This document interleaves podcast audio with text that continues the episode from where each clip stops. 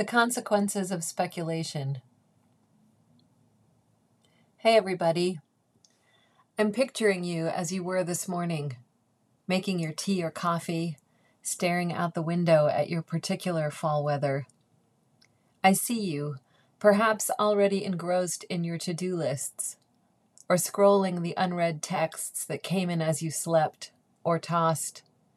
And I wonder how you are on this day, which is a demarcation a day before a change day.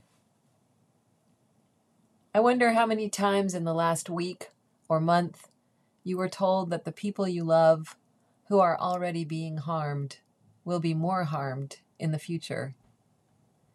I think of the photographs you've been shown of other people and how you've been told those people wish you weren't here and want to erase your history from our collective story. Told they believe how you look isn't normal and that what you love doesn't matter.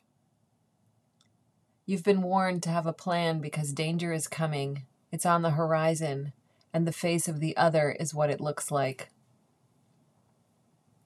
I wonder how you're doing and if you're tamping your feelings down so you can go to work or to the grocery store because you're supposed to act like none of this is happening and at the same time, like it's the only thing that matters. What is the psychic toll of being in a state of perpetual anticipation of a threat? How does it feel in the body when we behave as if we aren't in hyperarousal? When we play at rationality and calm, even as we're consuming information designed to evoke a strong emotional response? How might sustaining this level of contradiction keep us off balance, out of contact with our own known truths? Make us vulnerable to others' stories? How can we access our creativity, which is rooted in our intuition and embodied sensations, if we are being told to concentrate on overcoming an imminent threat? The problem with speculation is that it is a falsity masquerading as a truth. And when that speculation is attached to an authority, a newspaper, a TV broadcast, it's even more difficult to slow down and untangle what is anticipated from what is known. The mind leaps so easily into a catastrophic future. Threat creates contraction. The more we contract, the more suspicion feels like rationality and defensiveness like courage. The ideological systems that form the network of late stage capitalism are those steeped in hierarchy and structural violence. The way ideology works is a lot like the way speculative reporting works. It puts forth a fiction as if it were a truth, and then recirculates that truth, dominating and extinguishing any narrative that would call into question its version of reality asking us to contest and frustrate that network with its own lauded tools thinking, rationality, dominance, control ensnares us in the hope that if we just keep fighting the way we always have, we'll interrupt its power. It's not that rationality is inherently problematic. It's just that this kind of thinking is the most of the system that's working so hard to pretend it's not cratering.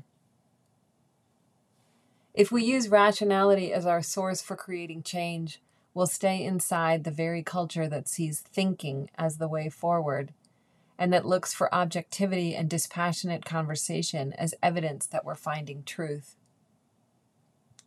What would happen if we could stop asking a worldview that got us here to show us how to escape?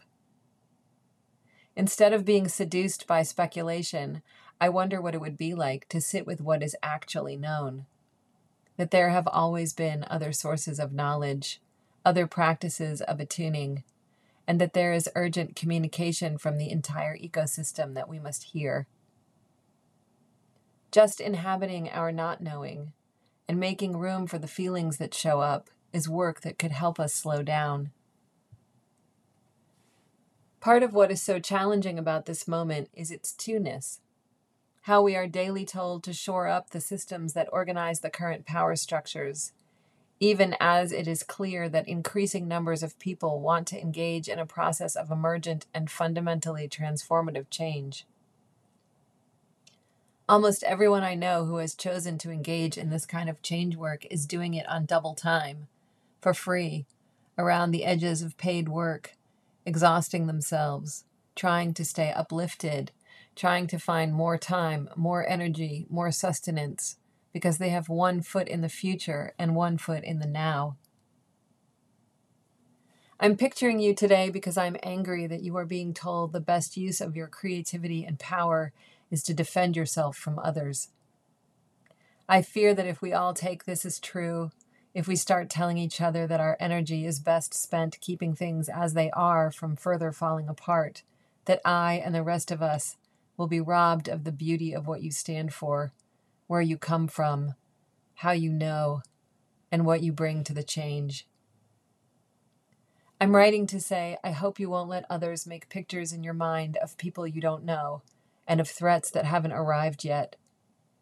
I want to use my energy to be present to my own smallness, my tiny, whining, feral self, so that I can coax it forward into the unknowing. I want to drop into my gut and ask what I can find that doesn't yet have words or even sound. I won't hand my imagination to those who say we can't make it across the threshold. I want to sit in the vastness of what is emerging. I want you sitting beside me, breathing, dropping into the wellspring of your power. I want my body to love uncertainty and eschew fixity.